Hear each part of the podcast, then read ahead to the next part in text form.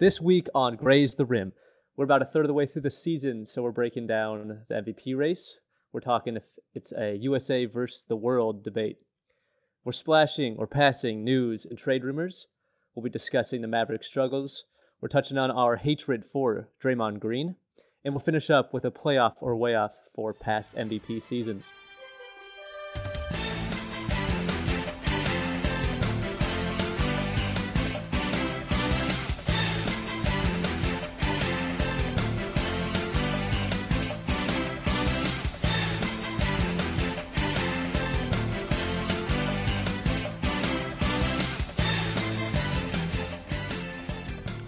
Right, welcome to Graze the Rim. It is February 7th, and we are talking MVP. This is the MVP episode, you could say. We're about a third of the way into the season, like you said. Uh, the MVP race is nice and flushed out. We have an idea of the candidates, so we're going to go into that a little bit. But first, we're going to do a little weekly recap of some of the highs and, and not so highs, the wins and lessons, as Ty Lue would say, from the week.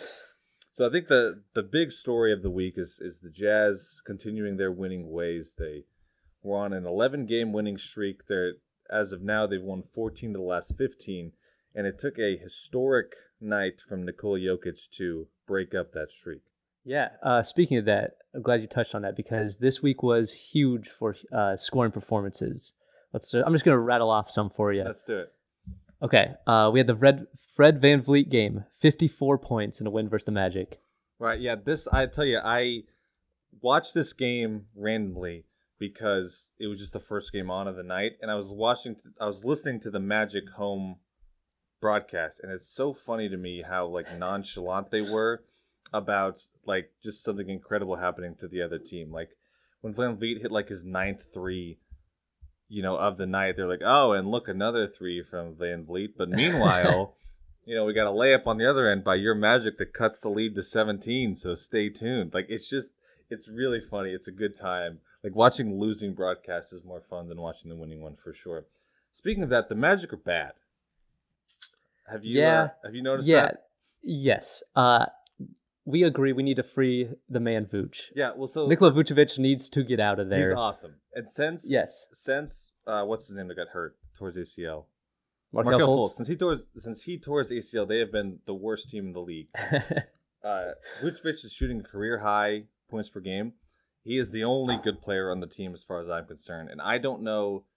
So the Magic have Vucevic is good, but Aaron Gordon's out for like a month. Yes. Just mentioned Fultz is out. Jonathan Isaac's out for the whole year. Like this is Yes. a perfect time to tank. Vucevic Yes. is 30. He's under contract till 2023. Get him to a contender. Like everyone wants a good center. Free Vooch. I love him. He It's- carried my fantasy. It's hard. It's hard to tank. It's hard to tank when he's putting up 43 points and 19 rebounds in a in a game. Oh, That's a hell of a stat line. He did do that. That absolutely. wasn't- you didn't just throw those numbers out of nowhere. Okay. No, no, no. Yeah. All right. Good to know. All right. So uh, speaking of centers, uh, Nikola Jokic. Speaking of Nicholas, yeah, uh, nice. Great name right now. yeah, yeah. He had, like you said in that Jazz game, tied his career high with 47 points in a win, and then turned around just yesterday, put up 50 in a loss to the Kings. Yeah, well, apparently the Kings are the Nuggets' kryptonite because they, they the Kings won all three games this season against the Nuggets. so uh, maybe this might be a team. Good thing they're not going to make the playoffs because the It sure as hell isn't Marvin Bagley that's doing that. I can oh tell you that. God, Marvin. So I guess I guess uh, we'll, we'll we'll talk about that in a second. Mar- we haven't talked about Marvin Bagley's dad, who's That's true. hilarious. Might be the best topic. Yeah. who, for those of you that don't know, it was a few weeks ago. Basically, tweeted like they should trade my son. They're the Kings aren't treating my son well, despite the fact that you're not treating the Kings well by having a son that's terrible at basketball. I get that it's not the Kings' fault, or it's not Bagley's fault that the Kings drafted Yeah. Bagley over Doncic, but that's gonna hang over his head forever. So you might as That well. that just- tweet is up there though with Eric Bledsoe's "I don't want to be here" tweet. that's true. okay, moving on, moving on. Uh, Kelly Oubre scored 40 points in a game. Yes, you heard that right. Kelly Oubre I mean, this is scored like 40 points. we're gonna we're gonna talk about the Mavericks struggles, but so for the last two games, it's Sunday right now, Saturday, and I think it was the Thursday or Friday that the, the Warriors and the Mavericks played. Mhm. Uh, they haven't had a center on the roster. Their three centers are out with injury. Draymond Green's the tallest player that plays. Mavericks gave up like 140 points to a centerless Warriors team, I think 147. Yeah. including 40 points from Kelly Oubre. I, I don't know. It's a it's it's a bad look. Well, yeah, they just they just played again last night. Uh, crazy game. It was so much fun to watch. It was one of those Steph games where he just couldn't miss. He put up 54, still lost. Luka puts up a career high 43. That was great television last night. I did. I watched the game this morning. It was. It's fun on one end when you know the Warriors are going to lose because then you can just Exactly. appreciate how good Seth is. I say Seth. I do love Seth Curry, but Steph Curry maybe better. Uh, so any other games? This oh, I, we should say since we last talked, we had the Russell Westbrook revenge game on the Yes. other two three, two thirds of the big three. Yes. The the Wizards beat the Nets, 149 points in regulation. They scored. the Wizards are maybe the worst team in the league, and and and the uh, the Nets give up 150 in regulation. Yeah. Yeah, just touching on that. This was back to back nights. This is crazy. Uh, the Nets and Wizards were playing, the Bulls and Blazers were playing. Uh, Nets and Bulls both had a five point lead with under 12 seconds left and lost in regulation. That is just absurd. It's so fun. Da- I know. don't care Dame, about either of the teams. It's I know, but but Dame had 44 in the game winner. Russ had 41 in the game winner. It was back. like back. yeah that's that espn like uh like projection for what the you know which team's gonna win that's the 99.9 uh and you still lose Yes, right there Yes. uh, one last thing i gotta touch on maybe the most important thing we're gonna talk about uh, d'angelo russell hit a game winner Yeah, that's sick. Good for him. I I was gonna move on from this quick, but I had to look it up. Did you know? Speaking of D'Angelo Russell praise, did you know D'Angelo Russell has the worst on-off rating in the league right now? i do i do the timberwolves are very bad and it's, Timberwolves- it's very upsetting Here it is. The Timberwolves are 16.4 points per 100 possessions better when D'Angelo Russell is off the court. 16 and a half, and he's one of your franchise hell of a stat. guys. Yeah, it's a He is- not. But the game. i don't know if he's so i don't know if he's a franchise guy but he sure is one of their franchise their guys franchise. They're paying him like a franchise guy. That's for sure. exactly exactly So we did. Well- yeah, go ahead. I was just say I, I went into a, I want to talk about one of the games in specific though, uh, and that was King Celtics. I, This did, is I a- watched this game too. Yeah. Yes, great game. So no Kemba, no Marcus Smart. This is the second night of a back to back for the Celtics. Uh, so not watching, Mar- not having Marcus Smart out there alone made it worth me watching. Yeah, for sure. I could finally watch the Celtics game without seeing Marcus Smart. Not gritting Uh, my teeth the entire time. Yes, yes. Kings end up winning 116, 111. I just want to talk about Tatum and Brown because those guys are incredible. Tatum, 27, 10 assists, 9 rebounds, 1 rebound shy of a triple double. Brown puts up 21 points. Both were pretty like inefficient that night, but they're so skilled offensively and defensively.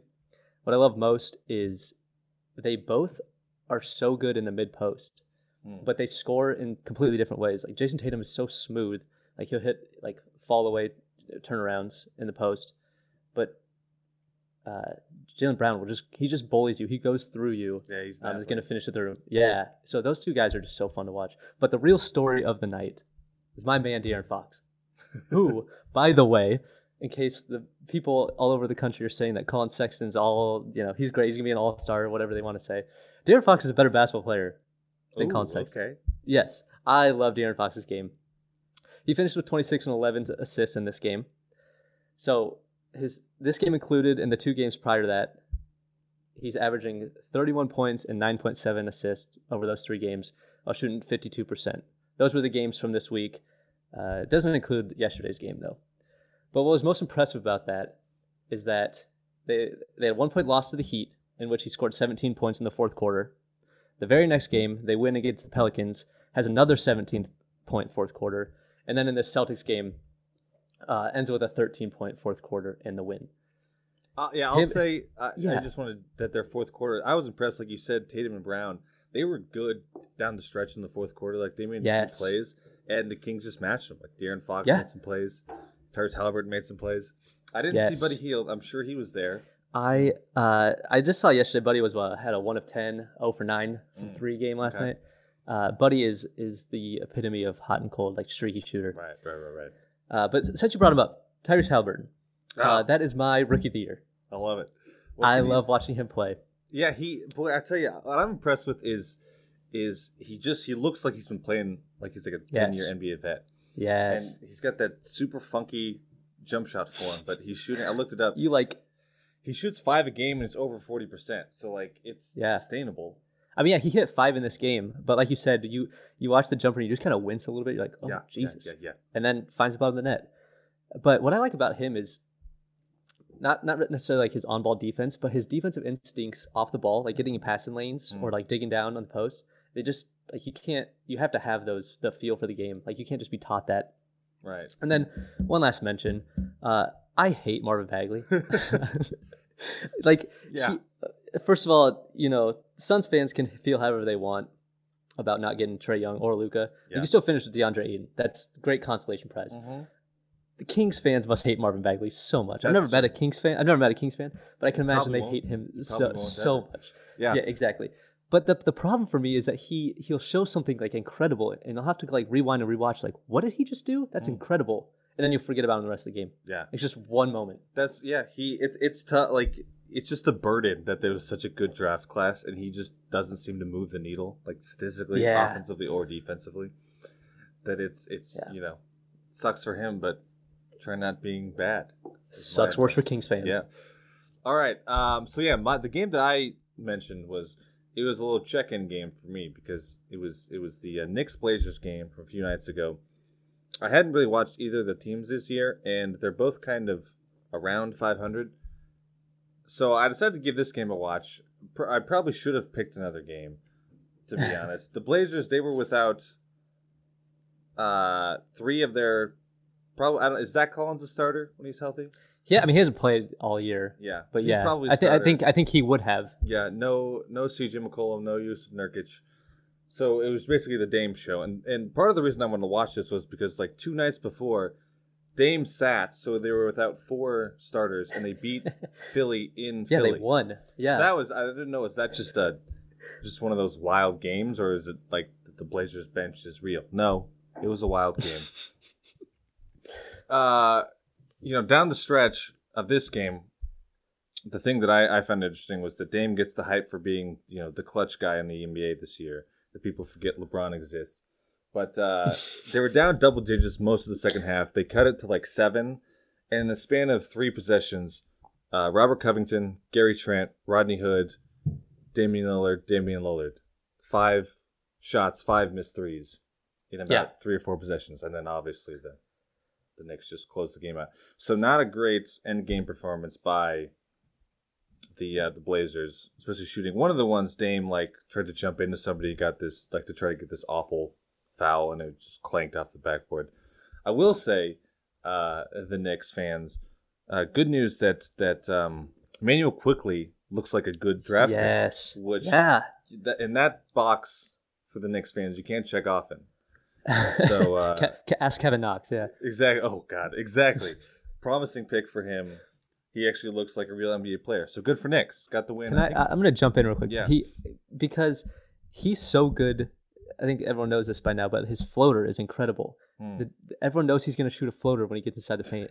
it, it's it's it's beautiful. I, I don't know how else to explain it. The- the- Like, the they know it's coming and shot, they can't stop it. Yeah, it's a tough shot to uh, to learn. All Yeah. right, that's it for recap. Right? Do you have anything else? Yeah. Oh, No, I I did. got- oh, got- yeah. I did want to shout out. So Lamelo Ball, two games Yeah. starting because Terry Rozier's out, scores a career high 34 points. I will also say, uh, last podcast you had some Devonte Graham slander, and he is currently leading the uh, the Nets in plus minus. But they are no Hornets. player. Is what? Yeah, we're gonna edit that Hor- to say Hornets. Yeah, cool. I'm gonna hang on. Let me just get a Hornets. Okay, so I can take that and move it over. Yeah, so he is he is the highest plus minus player on the Hornets, despite not shooting. well. I'm I'm always here for uh, the Devonte Graham slander. I That is, know, I know, I know. I gotta keep you in check. uh, but the Lonzo or the Lamelo Ball love, I like that. Yeah, yeah, yeah. yeah. I, it would be interesting to see if they find a way to start him or give him even more minutes, as well as he's done. Well, they started. They ended up starting Rozier, Graham, and Ball the other night with Gordon Hayward at the four, and uh, Cody Zeller, who looks like the perfect stereotypical center in Yeah. the NBA. Yeah. That balding head. Oh, beautiful. Okay, so Rob, I got. I asked you this question at the start of the season, Yeah. and I didn't think it would. It was kind of a joke at the time, but the question was, will an American win the MVP this year? And we're a th- about a third of the way in, and it's still a great question. Yeah, interesting is that you know obviously foreigners have won MVP, but uh, I don't think there's ever been a year when there's been this many foreigners like this Right. tight to the race. That's not like you know, like last year or the year before that Giannis was the clear favorite. But Yeah. there, there's a lot of them well within the race, and it's very much up in the air. Well, I think I think Doncic had the like the highest odds to win MVP yeah, at the start of into the season, too. Yeah, he did. Yeah. So yeah, so we broke down uh, our top four candidates, which happened to be two Americans and two not Americans, and uh, we're just gonna talk a little for and against and, and give our opinions on it. So you want to start with the? Uh, Yeah, the guy. I'll The start with the guys from the from the U.S. Yeah, so uh, I think we know LeBron is one of them, Hmm. having a fantastic year, averaging 25 points, almost eight rebounds, eight assists, uh, shooting a career high from three in attempts and percentage. Uh, he looks great this year. Their their defense is great. Um, and then the other one is uh, Kevin Durant, who is having a hell of a year scoring the ball, averaging almost 30 points with uh, Kyrie and James Harden also on the team seven seven and a half rebounds, five assists, but he's shooting forty five percent from three, which is absurd. yeah, Yeah. And you know they're shooting a lot over there. In, in Brooklyn, Exactly. So- Got to score 147 points to win, and Yeah, so- sometimes lose. So the two big men, two big foreigners, classic stereotypical, great last names. One of them is we talked about earlier, Nikola Jokic.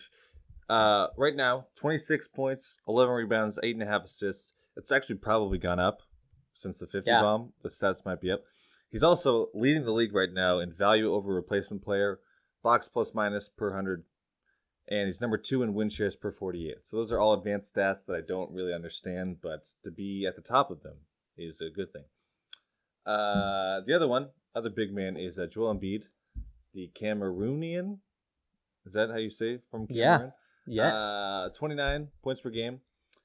Uh, almost 11 rebounds a game. So career high points per game, also shooting career high percentages 55% from two, Yeah. almost 40% from three, 85% from the line, while leading the league in free throw attempts. And also Yeah. worth mentioning that um, their team totally falls off offensively when he's off the court, while they're also a great defensive team. And so, so those are kind of the four favorites that, that, that I think have separated themselves. There's also a few- Absolutely. there's a few dark horses that we'll say not very many words on. First one was I guess the favorite going into it, Luka. Mhm. Uh, Mavericks are bad. yes. So We can leave it at that. That eliminates him right off the rip. Uh, and then we got we got uh, Steph too, who's kind of in the same the Yeah, same. Uh, so he's he's not. I think he's a little less bad, but also a little less impressive statistically. So while the Right. team's not quite as bad, he's not performing quite as well. yeah. And then we got uh we got Giannis, the reigning two time Right. uh, MVP, who who no matter what he does this season cannot win the MVP. Yeah, I was gonna ask you what like going in like obviously we know now it probably not, but what would the Bucks team have to look like for him to like win MVP this year? I mean, his stats would have had to been just insane, and they would have had been best record. I mean, they had they had to do the best record in the NBA again, like they did last I mean, they had to. I think they would have to be like what are they playing seventy two games? Like they have to Yeah. be like sixty five and seven or something, Yeah, like, something like insane. historically great. Yeah, and even then, probably not. It just suck. Yeah, it sucks for Giannis. Yeah. Uh, and then the last one is Kawhi, who is his numbers are incredible. They're a great offensive and defensive team. His numbers are Mhm. good even when Paul George is off the court, which is always important. You know, in like your MVP race, but uh, he just doesn't play. He, re- he sits out back to backs. Yeah, yeah. He's already That load management. Yeah, that that the voters have spoken that that does not sit Yeah. well with him. Right. So the cool thing about NBA voting is that it's stupid and that it's not just about stats or who's the best player. That it's it's a panel of, of media personalities and analysts, and there's a bunch of narratives because they're just people Yep. looking at what they like, what they don't like, who they want to see MVP, based on storylines and stats and, and a combination of all the things. Right. So that's what And we're gonna do because we're gonna overreact to things, and that's what we like to do. Definitely. So, do you want? Where do you want to start? Well, let's start at the top. Okay. I mean, not that we have a top because we're not biased, but let's start with LeBron James. so let's start, Yes. So, so, so give me Yes. why, why, not why does he deserve it, but why sh- will he or should he win this award? yeah. So, last year we know he he didn't win. He finished runner up to Giannis. Yes. Had a crazy season last year. Ended up winning. You know, finals, finals MVP. and And he, he was- campaigned hard. Yeah, he dominated Very hard. in the playoffs too. Yes, Like he was yeah. the best player in the playoffs. what I what I had heard uh, report that you know they were in the bubble and all the media members in the bubble. There's not much to do. So LeBron spent a lot of time campaigning with uh, with media members talking about how he didn't win MVP. Uh, so I would expect if he sustains this level of play, I would expect it coming this year for him. Yeah, here's the thing. So we talked narrative, and and he's got probably the strongest narrative case because, like, I don't think he, like, Giannis deserved MVP Sure. last year. Like statistically, he was insane. Sure. They had the best record in the league. But but LeBron still let the people know that he felt slighted, and then he played like he felt slighted. And he and was, then you throw in the uh, like, and I want my damn respect too. for sure We know who we know who that was targeted towards. Exactly, and and like he said that knowing that he was the best player, he was the MVP of the playoffs. Like Giannis Mhm. didn't play great. LeBron's like, you want to give him MVP, but here's the best player in the world. That's me. and So I have been. yes, and so that's that's like like I think what's incredible about this is that like LeBron, you know, and like Jordan did too, that you suffer from voter fatigue. That you're that like Definitely. you could make a case every year that they should win MVP because they should because they're the best player. Because they were the year. best player. Yeah, for sure. But what's incredible about LeBron is is he had those like so he won four MVPs in five years. The last one was 2013, right? 13, yep. Yeah, and so then so like you know a string of other storylines like KD had a great year. Russ Mhm. had the triple double season. Steph Curry was Mhm. incredible. Giannis was incredible for a couple years. And people like kind of it's like yeah, well, LeBron's doing what LeBron does, but meanwhile, I like you know somebody else is having a great year. So that's the voter fatigue. But I think LeBron has been so good for so long that he's outliving the voter fatigue. That people Oh, are for like sure. We wanna vote him back. LeBron. Yeah, exactly. Yeah. So that's why I think the narrative is so strong for him, right? Right. The whole like year 18 thing plays a lot Yeah. into and it, then, you know. And then going into that, that he had the shortest offseason in NBA history. He's playing in every game, and he's he's, he's still playing at an incredibly high level. right. Not to And that's what I thought would be that's what I thought would be big is if he continues to play in every game, uh, there's no doubt yeah, about it yeah, for his me. case is going to get stronger. I will. Yeah. uh, So one of the things, you know, the strongest arguments against him, especially last year, was that he had a first-team All NBA teammate, and Giannis didn't. You know that, that Anthony Davis made LeBron look good because he's Right. you know, he's just better, which makes sense. And I understand that, but frankly, he, Anthony Davis has been bad this year, like by his standards. Yeah. He's got. I looked it up. He's got his lowest points per game since his second year in the league. Anthony Davis. His value over replacement player is his career low, even lower than his rookie year right now. He's not shooting great. He's shooting one of his worst seasons from three since he started shooting threes. He's good defensively, but offensively he's not been good, which is where you know LeBron has still been incredible. Yeah. The burden of the offense rests on LeBron's shoulders. 100%, Yeah. Yeah. So, so other storylines. Again, we think LeBron has the strongest narrative storyline, which Mhm. is why I think he's the favorite to win. So, going down the list, KD, I think Durant has the second biggest narrative coming Yeah. off of the worst injury in basketball, like torn Achilles. And looking like he hasn't lost a step. For sure. Like the, historically, Achilles is the worst, like most devastating career-ending injury, and he's playing as good, if not better, than pre-injury. The I guess what's going against him two things. One, the Nets aren't that good. Like I think they're what third or fourth in the East, but they're they don't look good. They're not a top team, and you know no one can deny that that the other two players are going to take away some of the shine, even if they're not actually taking away Right. from some of his success. But having two other All NBA players on your team, it's hard to win an MVP. Like ask Yeah, you want to talk about having you, yeah, you want to talk about having Anthony Davis on your team. Imagine having two other top another top 8 player and a top 20 player exactly. on your As they ask Kevin Durant should ask Kevin Durant of the Warriors how easy it is to win MVP when you Yeah. have incredible teammates around you. exactly. Yeah, but I think he's kind of in a in a villain role now in the in the with the big 3. Like the Nets are kind of the Yeah, you know, the sure. bad boys. Like it's I interesting. think that's interesting. Yeah, it's interesting how quick. Like everyone was kind of happy to see him go to the Nets, even though he went with Yeah. Kyrie. Everyone was happy to see him leave the Warriors, and then he turns around and gets hurt, and everyone's like, "Nah, screw this. Like I'm off. I'm out." It's just back to kind of hating him. Another thing that's working for LeBron, LeBron and Embiid, and is working against the other two guys is defense, and Mhm. that they're, you know, good defensively and part of great defensive teams. Meanwhile, Yeah. Durant and Jokic, who we're about to talk about, is not. They're not good. Yeah. So speaking of True. bad defense, we'll talk about Jokic, and and like I said, he is he's number one in the league in box plus minus per 100, which I had to look this up because it was confusing me to no end.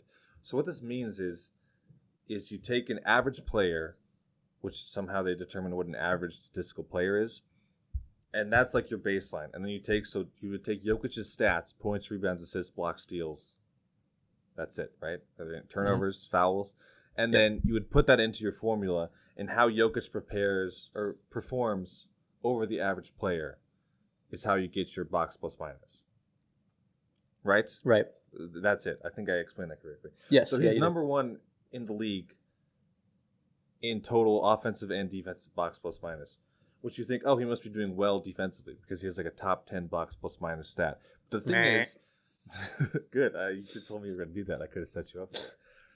the thing is, is that that Jokic is putting up good defensive stats, which is defensive rebounds, blocks, steals, charges. I don't know if that's a stat, and he's not fouling a lot. So those are good defensive stats. But the Nuggets aren't good defensively. Like they're not winning a lot of games. Like you said, in those, Jokic had a mo- he had career high fifty points. They lost. They lost to the mm-hmm. Kings. yes. And so, so the thing is, here's the crazy stat against Jokic is that the Denver Nuggets are only 4.3 points per 100 possessions better with him on the court. Yeah. They're, he's incredible offensively, but their team gets nine points per 100 possessions better defensively when he's off the court. And like when you look at LeBron and Embiid, they're positive on both sides of the ball. So the Right. team gets worse offensively and defensively when they're off the court. But but Jokic is just bad defensively. Like right now, the Nuggets have the 21st ranked defense, and they're like six or seven games out of first place in the West. Yeah. I- mean, I he does have some some good like narratives around him uh, positively though, because you you look at Nikola Jokic and you think, how is that guy on a basketball court? Oh God, his face. If you if you I I made my wife watch the Nuggets one time, and she's like, why is that dude bringing the ball down court? Jokic is. I was like that he yeah he brings the ball up court, runs the whole Yeah, offense. why is the Nuggets security guard Yeah. in the jersey and bringing the ball up court? So who doesn't love an unathletic guy like that who just who is hilarious in interviews? Like he is he's a national treasure. Um but he could be the best passing big to ever play the game. If he's able to average a triple double, which he's he's pretty close to doing, who knows if he can do that for the whole season. But that would be an incredible storyline Yeah. to follow. Uh, that we're witnessing the greatest passing big men uh, to play the game. Is he? I know he was at some point. Is he still leading the league in assists? I don't know. I'm not 100 percent sure. Well, assume he is, and if he is, wow, good job him. Wow. But again, I think so. Back to narratives. I think you know one thing that that voters have made abundantly clear is that unless there's an incredible story like a Russell Westbrook averaging a triple double, hmm they care. You have to. Your team has to be good.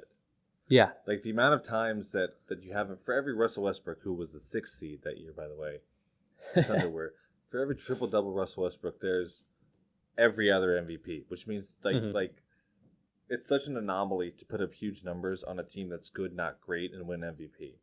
Because there's going to be somebody that's putting up slightly worse numbers, but their team is way better, and that's what that the voters really care about having a good team. So th- I think that's the biggest thing working against Jokic is are they going to improve? Yeah, I agree. Certainly. Oh, Okay, certainly, let's that's a good word. let let's let's talk about our last guy here. Yeah, JoJo. Uh, Jojo, your your boy from Kansas. yes. Does he have? I didn't look on his basketball reference. Does he have any great nicknames? Uh, Troel Embiid. I like that one. Oh, is that is that true? Is it on there? Uh, it's gotta be. I'll look it over now. Okay. Oh yes, Troll L. Okay. JoJo is the process. Duo 180 is one of his nicknames. Don't know what that means. No, never heard that before. While we're on the topic of uh, nicknames, uh, the Cookie Monster for Nikola Jokic. Ah, Did you watch that? good Would you watch that interview? No, uh-uh. He- He's talking about how he might not be good defensively, but he ends up getting some steals, and he's like, "So I am the Cookie Monster. you call me Cookie Okay, Monster." Okay. I don't know how. I wonder how much like if it was just like some American dude with a Midwest accent talking versus Jokic with his Yeah, Eastern yeah. European accent. It wouldn't be funny. Wouldn't be as funny, yeah. Okay, so yeah, so anyway, Joel Embiid, he, I, I, I think, is he having the best season out of all of these guys in terms of numbers? I I would say yes. uh, so like we said, so he's leading the league in scoring. Is he still? No, he's second in the league. No, no. Third Bradley the league in Beal's leading this. Right. Bradley Beal's leading. Uh, he's God. That was a bad stat. He's somewhere high. He's in the league in scoring. Yeah. Uh, it while is his shooting- career high. Yes, while shooting career highs from the field, everywhere on the field, Wh- wh- which is you know increase in volume, increase in efficiency. That's great. And like you said, or like I said, but you did the stat work for that. His team is considerably worse when he is off the court. I think the highest minus out of all of these guys Yes. in terms of team Yeah. performance without him. And he didn't play one of the games against, uh, and they got drilled by the Pistons. I'm pretty sure. Hmm. Um, so that should tell you enough about his impact when he's on the court. Well, when he plays, they lose to the That's true. Blazers they lose to the that entire is team. that so is who true. Knows? Who knows? I think I think in terms of narratives, I think he is the biggest threat to LeBron because Yeah. he's it's just one of those things like a like the Russell Westbrook, like the first Curry MVP. I'm just thinking recently that he kind of comes out of nowhere. That he was always a, a great player but couldn't break into that echelon of real MVP candidates, and he's finally putting it together. And the Sixers are putting it together that they're great. They're the number. Yeah, I mean, if they, especially if they remain the best team in the East, Yeah. I think he's got a real case. Uh, but the question's always going to be with him: like, can he stay healthy? Because he hasn't proven he can yet. Is he going to be able to play enough games uh, to make it, you know, respectable for his case? But yeah. I guess we'll see. There is also a question that that that part of the reason why Giannis will never win it is because he hasn't been good in the playoffs. Like like the voters are tired of giving it to somebody who underperforms in the playoffs. Right. Like that's in the back of their minds always. And Embiid has not been great. Like last year he was awful hmm in the playoffs. And I, I just I wonder how much that's gonna you know be in the backs of minds of voters. That well we're gonna Yeah, give MVP that's- to another guy that doesn't perform in the playoffs, meanwhile LeBron Right. is dominating all the time. yeah. Right. That's part of why Gian, I mean Giannis could not win it this year, no matter what he does. Yeah, for sure. Um, and I and I guess it's not as bad because if Embiid had won a had won an MVP and was when was having a year like this and had not performed well in the playoffs, then yeah, I think problem. But since he hasn't, you know, he hasn't been to this level before, Hmm. I think it's it's worth a look at an MVP. Yeah, for sure. That makes sense. So I guess we're gonna do final predictions. Yeah, what do you got? I like. It's hard for me to not say LeBron. One because I'm Yeah. biased, and two because I think, I think he has the media and the narrative on his side. Mm-hmm. But but I I think if Embiid stays healthy, I think he has has just as good of a chance to win MVP. Yeah.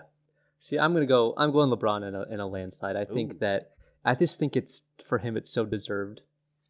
Not You necessarily. think it's it- more of like this- a like a lifetime achievement? MVP? Yes, like uh, like here we're rewarding you for what you've done over your 18 years Right. rather than just this one year, Right. and how we have you could have won the past seven since 2013.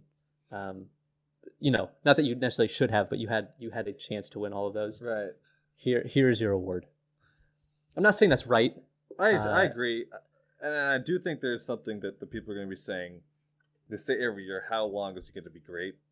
I think they're going to look for an excuse that he's good enough to win it. We don't know how long he's going to be good.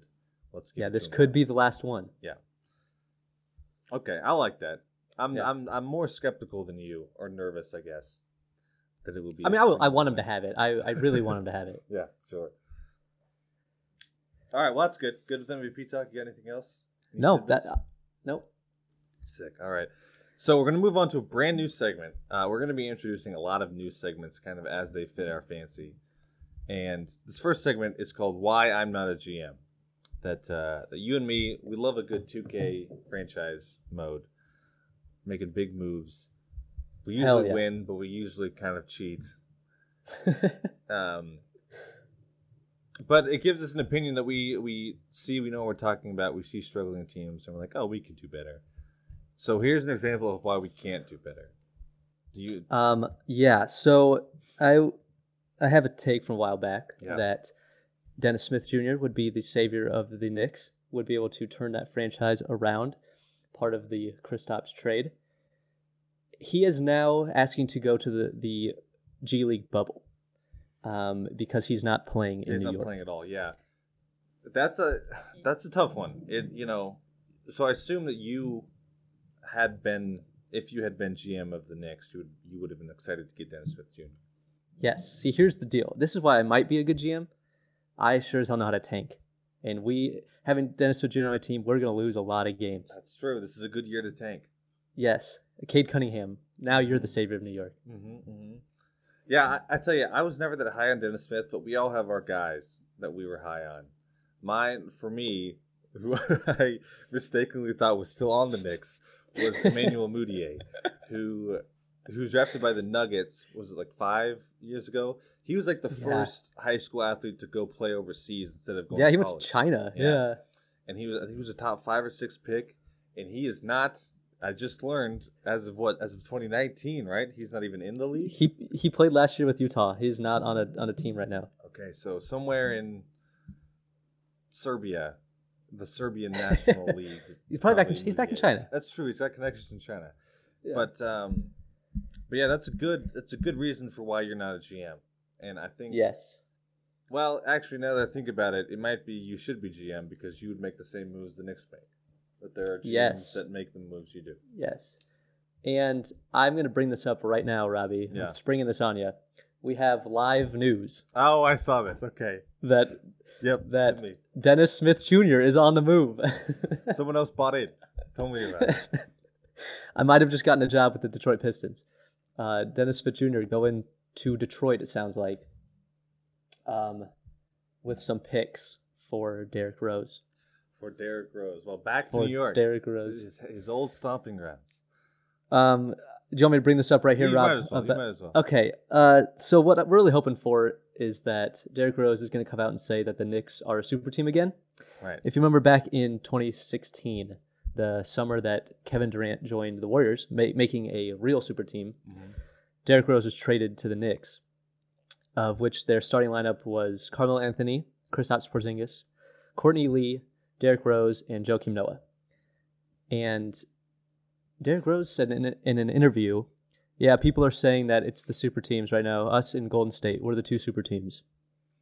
Um, wrong. So give me That's all I a, got. so now give me a, a 2021 version. Of the version of their team right now. Yeah, yeah. Who's what's the starting lineup? It's gonna blow people's minds because I don't know. Oh, it sh- well, it should be Immanuel Quickley, Julius Randle, uh, Mitchell Robinson, R.J. Barrett. You know who I'd love to see though? Derrick Rose. Well, now we got him. Uh, Ignas Brazdeikis. Remember him? That's the first time From- I've heard that name. I'm gonna level with. From, oh, he played at Michigan. He uh, he sucks. So I would love to see him on the court. Nice. That's good. That that sounds like a super team Derrick Rose would brag. Something he would love. All right, so moving on. Uh, well, I, I- got I got an angry comment from a fan that um, we do a, we offer ourselves as PR consultants, and that that we ripped this off of another sports comedy podcast, which I didn't even know existed. I didn't know there was a, a, a podcast that talks sports news, but in a funny way. So No I'll way. take I'll take their word for it, but um, until we find a new name for it, we might have to think of a new name. But until we find a new name, we're just gonna keep rolling to give PR advice. Okay. So the person I wanted to talk to is not somebody you would think needs it. That is billionaire Shark Tank himself, Mr. Shark Tank, Dr. Shark Tank, Mark Cuban, uh, the the owner of the Dallas Mavericks, who, in an interview in uh, December of this year, um, was asked to if he wanted to apologize to the New York Knicks franchise for swindling, for bamboozling, for absolute tomfoolering, being Stephen A. Smith right now, for robbing the Knicks by taking Kristaps Porzingis, by trading for Kristaps Porzingis. And and Mark Cuban laughed it off and said, "No, no, no, but we're happy that we have Kristaps or something like that." Well, maybe we do some PR because are you happy you have Kristaps? That's my take. I I am this year. I'm starting the anti Kristaps train. That train is moving. So so I want to break down for you for why. Actually, hang on. Before we do that, I got some actual PR advice for Mark Cuban. Oh, okay. Do you want to hear it? Yeah. So Mark Cuban, like I said, Shark Tank. He's got ideas. He's got businesses. He's making mogul moves. Um, I don't know if you've seen it in these grocery stores, but there are these little collectible figurines called Funko Pops. Have you, I are you have familiar not. with these? No. Well, they're no, no, no. they're they're like little cube. They come in cube shaped boxes, as most boxes are cube shaped Okay. and they it's just it's different like licensed figurines characters from every like like from all kinds of TV shows, cartoons, video games. That's it. Maybe, but, but any form of media, like, and they, I mean, they have sports figures and you know everything's, and people collect them. Like they fill their wall with all their favorite characters Okay. or whatever. So I think you need to tap into this and sell Christo Pops. you know, instead of Kristops, combine that name. Yeah. workshop that a little bit, but because we got to, because here's the thing, Kristaps in the second year of a five-year, 160 million dollar deal. We got to Yes, recoup some of that money. So yeah. can we make 150 million dollars from Christo Pops? Maybe. If anyone can, Cubes can. That's a free I mean, if anybody Cuban. needs it, if anybody needs it, it's Mark Cuban. It's Mark Cuban. That's true. He's this is gonna hurt his bank account. Something fierce. So here's why I'm off the Kristaps trade because you might be thinking, why? Like, he's good. Like, why would you not want Kristaps? Are you thinking? Eh. Am I speaking for you? No. No. Okay. Well, if I was, I'm speaking like I. I'm off Kristaps. Here's why. So break down the Kristaps trade. So the Mavs got Tim Hardaway Jr., Courtney Lee, Trey Burke, and Kristaps Porzingis. Did you Mhm. know that they got all that Yes. whole? Yes. Okay, the Knicks got your guy Dennis Smith Jr. yes. They got the 2021 unprotected first round pick. 2023 Stop the count. They won the trade. Knicks won the trade. 2023 top 10 protected. And also expiring contracts of DeAndre Jordan, and Wesley Matthews to make salary. Who I think who I think they cut immediately. I thought he played for the Knicks. DeAndre Jordan? I I think I- We- Wes played Wes played two games. I know that, and I don't know, and I don't care what happened to Good DeAndre point. Jordan. Good point. But here's here's why. That's just a little overview of the trade. Here's why Kristaps is bad. Okay. Last season, he contributed well without Doncic because obviously Doncic is a focal point of that offense. Yes. Last year, he was positive plus minus when it was just him, no Luka on the court. Okay, so they they which is you know when your star is off, you just want to tread water. You beat him Mhm. with your star, you'll tread water with that. Kristaps helped do that. This year, the best lineup with Kristaps without Luka on the floor. Okay, the best lineup is Trey Burke, Jalen Brunson, Josh Richardson, James Johnson, and Kristaps. Those five. Yeah. They're minus twenty one per hundred possessions. That's the best Ouch. lineup without Luka with Kristaps. Ouch. They're like like Kristaps' value over replacement player, his win shares per 48 is way under his career low, even when he was bad rookie year on the Knicks. He's worse this year. Not to mention, he's had major injuries in both of his knees, including an ACL, and like history does not treat super tall guys with knee problems well, No. right? no. So that is just looming. I feel I feel over all of Mavericks fans. Like a ticking time bomb. Yeah. So so like I said, we're gonna talk about why the Mavericks. Do you have any Kristaps hate you want to throw in? I the thing that frustrates me watching Kristaps is he's seven three. Yeah. He just wants to shoot threes, Mm. and and I don't mean I mean the pick and pop of Luka is when it's on it you know it's it's deadly. Yeah. But but what annoys me is I want him starting on the block, like begin the game, get a few buckets around the rim because he can shoot over anybody that's guarding him. Yeah. Just get in a rhythm around the rim first before you start just launching from the logo. Yeah. Like like That's I said, really annoys me. like I said, they they lost to the Warriors, who Draymond was their tallest player. Like, how does Kristaps not have Yeah. fifty in that game? He's Right. literally eight inches taller than their tallest guy. so yeah, that's that's what's frustrating. So we're gonna and and I think this is a contributing factor to why the Mavericks are struggling so much. And I don't know what their overall record was. I know that they were one of the biggest victims of COVID. That they they had a ton Yeah. of missed time due to COVID. But since uh, as of what was the date? As of January 26th, so about what was that? Two weeks. Uh, they've been healthy. Uh, no, Kristaps rested a game. Dorian Finney-Smith missed one game because of contact tracing. But since then, they've had no injuries. Everybody's been healthy. They're two and six in, in Yeah. games at that time. So they're, it's not like they're good when they're healthy. And here's the problem when I think about the Mavericks that they're that they've they've come way down from last season. Last season they had a historically great offense, the best offense of all time by advanced numbers. This year they're like bottom half offensively. Mhm. And the problem is, so the Mavericks gave up a first round pick to trade up to get Luka. They gave up two first round picks to get Kristaps. Not to mention, even if they had picks, they wouldn't be good because they're they've been flirting with playoff success. So it's, Right. it's, it's like they can't get a guy through the draft. They need to land a free agent. It's kind of the problem in order to improve. Mhm. Because and, and I'm gonna throw something at you that tell me what you think of these parallels. because so Luka is having historically great career for how young he is. Right. The numbers and the stats, right? I'm drawing parallels to another team that had another very young player have historically great seasons as a young player. Do you want to guess who that person is? Uh, one LeBron James. It was LeBron James. That's right. So here's here was the problem with LeBron James, in that the organization he was on was incompetent and they couldn't sign any free agents. yes. And so here's I'm gonna we're gonna play a game that I'm gonna I'm gonna name you. The Cavs had five first round picks after Oh, drafting God. LeBron before LeBron left. Okay. here's what we're gonna do. I'm not gonna ask you to name them because you couldn't. I'm gonna tell you who they are. You tell me where they went to school. Okay. Yes, sir. 2004, they had pick 10. So after LeBron's rookie year, they drafted Luke Jackson. I have never in my life heard of Luke. He's, heard he's a Luke. white dude from Oregon. He is currently Okay. a coach somewhere. Oh, It's Luke coach Jackson. kid. 2006, pick 25. You've heard of this. They draft Shannon Brown. Oh, yeah. Oh, should- Do you know? Uh, is he UCLA? Is he a? Is Uh, he no. Uh, Michigan Ah. State. a? Ah. Oh, I didn't know that. But he, yeah, he's, he was traded after two years. I mean, not, he was. I mean, he wasn't that good of a player. He just jumped incredibly high.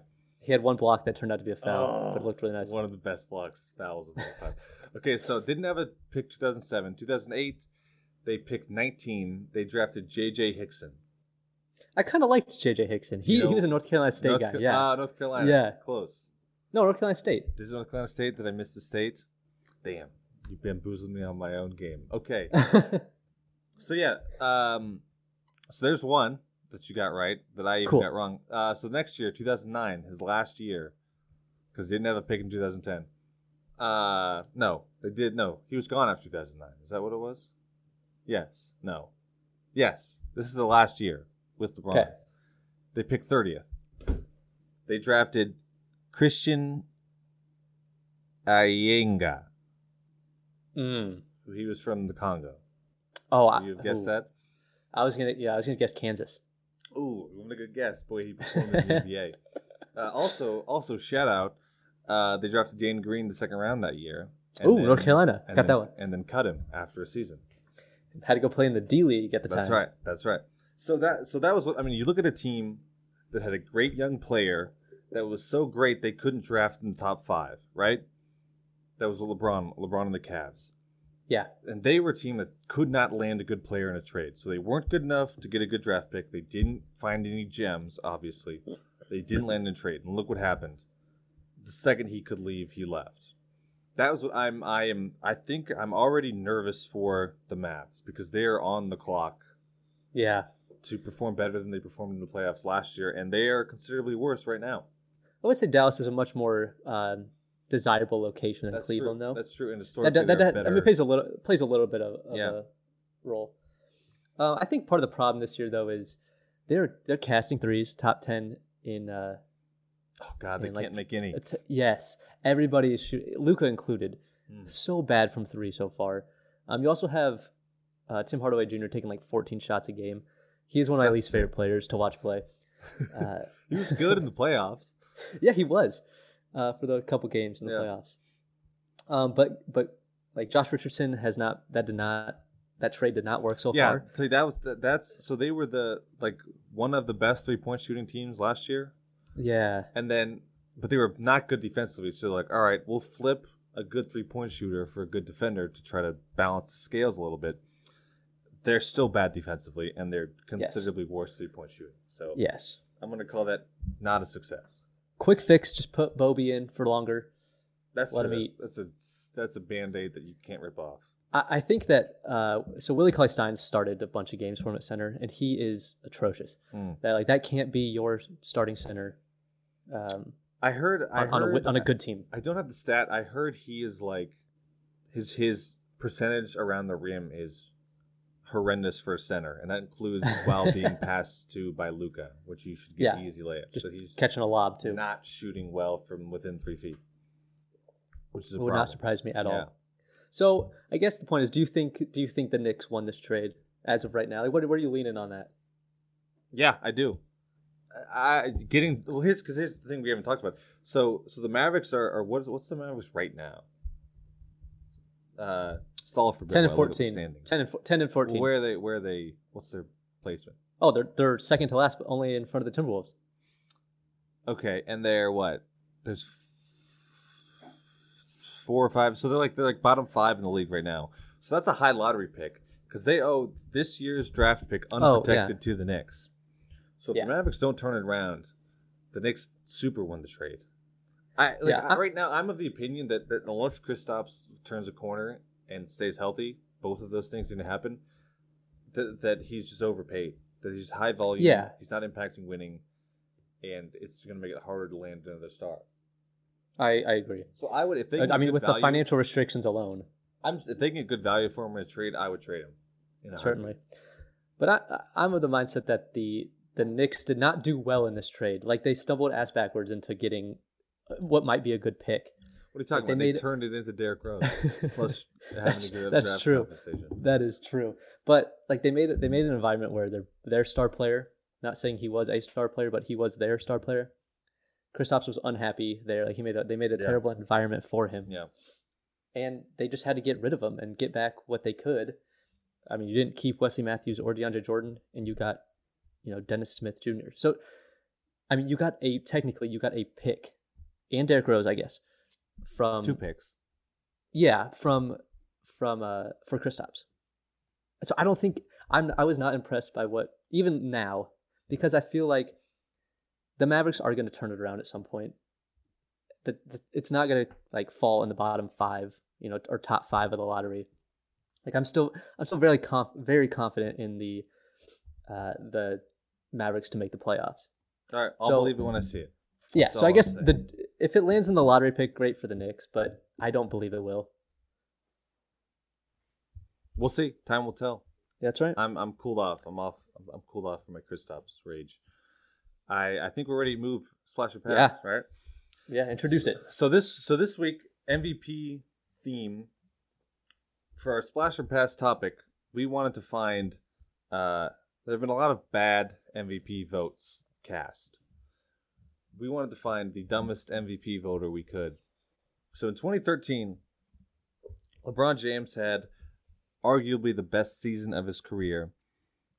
He was overwhelming MVP, led the Heat to a 66 and 16 record while shooting what is it 27 7 and 8 56% from the field 40% from 3 led the league in player efficiency rating for the sixth straight season that part's irrelevant but lebron james receives a whopping 120 out of 121 first place votes he was one player or one voter short of being the first ever unanimous mvp at the time one guy didn't vote for him, and you'll never guess where he's from. He's from Boston.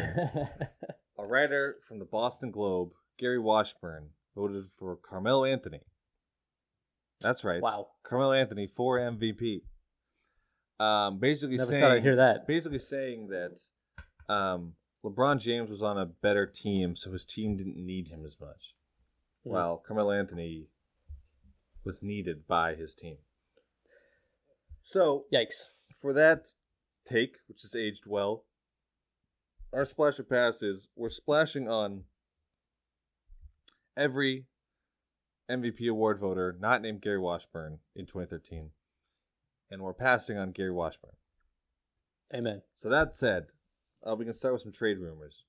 Yeah, we'll get we got rid of one of them already. Yeah. That's true. Chick Derrick Rose off the list. uh, let's see. We have JJ Redick wanted out of New Orleans. We kind of touched on it last time, but he has he has said he wants somewhere in the Northeast, like yeah, close the to New York home. teams. Yeah. Philadelphia, Boston, somewhere up there.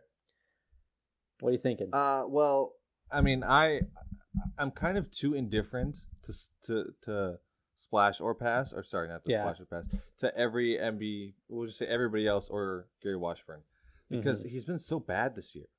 yeah, he's kind of fallen out of the rotation. That that's why, yeah. th- That I mean, we look at so the three teams that would get him: Boston, Brooklyn, Philly. I, I can't see the Knicks trading for him. No. He wants to go to a contender. The Nets Team would him up with Derrick Rose, though. him. The super team, whatever version Yeah. this is, 8.0. Yeah. The look, the Nets, they need defense. They don't need shooting. There's no, Last and they also need. they have no trade assets. They're they're out. Philly and Boston, they could. I, I Philly makes the most sense, but that's again, as- they would trade for him assuming he's going to bounce back from his currently terribleness. Right, and he kind of jumps into a, a, a like a crowded rotation. So where does he? That's That's, what. I have a problem with. Where does he fit in Yeah. in any rotation? I just I don't know. I think he's been playing so bad that I'm kind of I, I don't care. I, I could see the Philly thing happening just because you know he, he was there a few Yeah, years has ago. success there. yeah. Uh, I mean, and has a bunch of history with Doc. yeah. It's back from LA. So, I mean, it is even as much as like a locker room presence, it could be beneficial. But that's about all I see. Yeah. I will say, uh, just to clarify. So last week I, I said he needs a new podcast name. Just just to clarify, he he he does a podcast called Old Man and the Three. It's a fun play on the book, but he's bad at shooting threes, so he should Yeah. change his podcast name. That was the joke. I'm with you. He's also with you. that he's shooting a career low effective field goal percentage this year. Bad. He's bad. Yeah. Um. So I'm, I'm just Gary Washburn. Yeah, I'm just Gary Washburn on Um, yeah. the JJ News right now. because I don't care. So next is is a name that, that's popped up on and off in trade rumors indefinitely, and that's Zach LaVine of the Bulls. I am uh I am off this. I'm Gary Washburn because I don't know why I don't know what the Bulls are doing, like thinking about shopping him or something. Yeah, I just I, another one I don't get. I don't get it. Also, I heard that the Knicks were looking to trade for him. I don't know why the Knicks are, are going to be this aggressive buyers. Because the Knicks want everybody. You know that. That's true. The Knicks Oh, yeah, continue I- to confuse me. I'm I'm Gary Washburn too. I think the, Chicago is the best place for him. Chicago doesn't really know what they're doing. They have a lot sure. of young guys that they're that they're going to need to pay at some point and make decisions on. But I think LaVine's the most like like Lauri Markkanen. They didn't give him an extension. He's he's going to be gone. Someone's going to sign him to some money that the that the Bulls won't match this Yeah. year. Uh, so I think you need just to kind of build around Zach LaVine. He's the best one you got so far. Yeah. Okay, I like that. But yeah, I, I'm I'm I'm I'm very much Gary Washburn on the idea of the Bulls trading him. Oh, same. Yeah. So so next is uh uh Victor Oladipo, who w- w- we knew he was long for Houston, but I I assumed they just wouldn't re-sign him. They were just going to play out the season, Mhm. but they're they're actively shopping him. And Yeah, I I am Gary Washburn for Victor Oladipo, uh, because after whatever game he was interviewed, the TNT crew interviewed him, and he's like, it feels like everybody keeps giving up on me, uh, like Orlando, Oklahoma City, now Indiana, keeps getting traded, uh, and he came out and said that, you know, he's tired of of moving around, uh, just for your name to pop back up. So hmm. that sucks. I'm gonna I'm gonna push back on you a little bit because Yeah. So I, I don't even remember what the Magic got in the trade. Do you are you do you remember? It was I think it was Serge Ibaka. It was he was in the Serge Oh, Ibaka trade. Right. Okay. So so the Magic traded him which which he's young, he's their number two pick. Yeah. The fact that you, you traded for not a huge return, something has to be going on behind the scenes. The the the Paul George trade sucks because Yeah. I mean, for Oladipo, because you your team just traded to upgrade you. It wasn't you know anything against you. But then, He was having a good season too in OKC. well, yeah, so I feel bad for him with that one. But to get traded Yeah. off the Pacers, where you were all NBA, like there has to be a reason behind the scenes. You know what I mean? Yeah, like you were their I- best player, and now now they they flip you for Caris LeVert, who by all accounts does not have the ceiling that you did. Yeah, but I feel like a lot of it comes from like the uncertainty of what he's coming back, like what he's going to be after his his quad injury. There's still like he was still working Mm. his way back, you know, to to 100% in Indiana, and I just don't think they knew if they wanted to pay him or not. And I guess we're gonna see who is willing to pay him now. That's I true. suppose. That's true. I yeah I I I am other what am saying? I I am every other MVP voter for the Rockets because Yeah. I I ever since they traded Harden, I I just I don't know what are they doing? What's their goal? And trading him sets a clear goal that we're just in the asset collection business. Collecting assets, yeah, Yeah. that's and I think that's the best choice. Yeah, I'm for with you. sure. I will say it's interesting about the Rockets is that, that why they definitely should trade Oladipo. So they so they are short on draft picks because they traded them all to get Russell Westbrook, but then they recoup draft picks because they got a shit ton of Nets picks. Yep. So this year they do well. They they don't really own the rights to their picks. Here's it's the great thing. So this pick, They own it if it's top four protected. If it falls out of the top four, they get the worst version of their pick, Miami's pick, and Oklahoma City's pick this Mhm. year, with the right to swap to Brooklyn if it falls out of the top four. So no, I just just generally they get the right to swap with Brooklyn. So I don't. That's crazy to me. Just trying to unwrap that and where all those picks came from. I will. So with that in mind, I'm thinking, are they trying to tank to get into the top four? You know, I, They're kind of good. They're kind of good right yeah, now. Yeah, that's what. That's why I don't know. I just I don't know what their plan is. Yeah. So I'm hoping that this might lead them towards a more specific plan because maybe they. It feels like they were aggressive in free agency because they wanted to entice Harden to stay, but now Yeah. that that's gone, who knows? I mean, John Wall's owed a lot of money. Uh, The Christian Wood is a great place to start. He's on a, actually a really nice contract is. um, through the 2023 season. So I think you just start collecting assets, Yeah. Okay. see what sticks. All right. Uh, so good trades. Moving on. We got our own splasher passes that we're Yes. bringing to the table for the first time. Yeah, go so let's ahead. hear. So, uh, who's up first? I'm up first. Yeah, go ahead. Oh yeah, I'll go first. Good idea. You just came up with right now. So, I am going to other MVP voters. I am high on Steve Nash's coaching style, and that is with the caveat that Steve Nash coaches his past self, because that is the Mhm. only way that I can justify some of the coaching decisions that Steve Nash has made. So for since since they signed Harden, incredibly they are statistically they are the best offense of all time and the worst defense of all time. You cannot make this up. Which is that which that stat is exactly what I would have expected from a Steve Nash led team to be incredibly offensively and terrible defensively. Not to mention the the loss to the Wizards that we mentioned where Russell Westbrook hit a game winner. The Nets were up was it five with like nine seconds left before Yeah, Beal hit tw- the I think three? it's 12. Yeah. Okay, with 12 seconds left. So they have an they have the ball out of bounds up two with like 7 or 8 seconds left. They have two timeouts and Steve Nash does not call timeout to advance the ball to get something set up. Instead lets Joe Harris throw a horrible pass that gets immediately stolen and led to the Russell Westbrook 3 because I think Steve Nash thought if he was a point guard, he wouldn't want a timeout. He would just want to get the ball into himself. Right.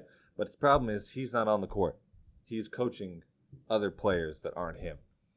But if he was coaching himself, that's why I'm, I'm high on this. If he was coaching himself, watch out. So, so we'll keep that in mind. Okay, I got I got one for you. yeah, you. hit me. Um, in theory, I am any other media member to Heat Culture. It apparently has produced last year great on court product. Mhm. I am Gary Washburn on what it apparently has done to the fans on Twitter Mm. because they are tweeting relentlessly that they would not give up Tyler Herro for Bradley Beal. They wouldn't give up earlier. They wouldn't have give up Tyler Herro for James Harden. So I'm just confused on what they see in Tyler Herro, uh, to the point where Bradley Beal or James Harden is not worth moving Tyler Herro. Not to mention that it would be Tyler Herro and quite a bit more to get either one of those guys. Um, But they obviously, they didn't get. They wouldn't do the trade didn't- straight up. Is that what you're saying? He's That's what they are saying. not Yes. want do the trade straight up. Wow, So there's okay. something in the water in Miami, or there's something on the, like hypnotizing on the Heat broadcast. Hmm. Uh, because Tyler Herro, one day he might be an All Star. Good for him. He is nowhere near the player that Bradley Beal is. He right won't now. be Bradley Beal. Yeah.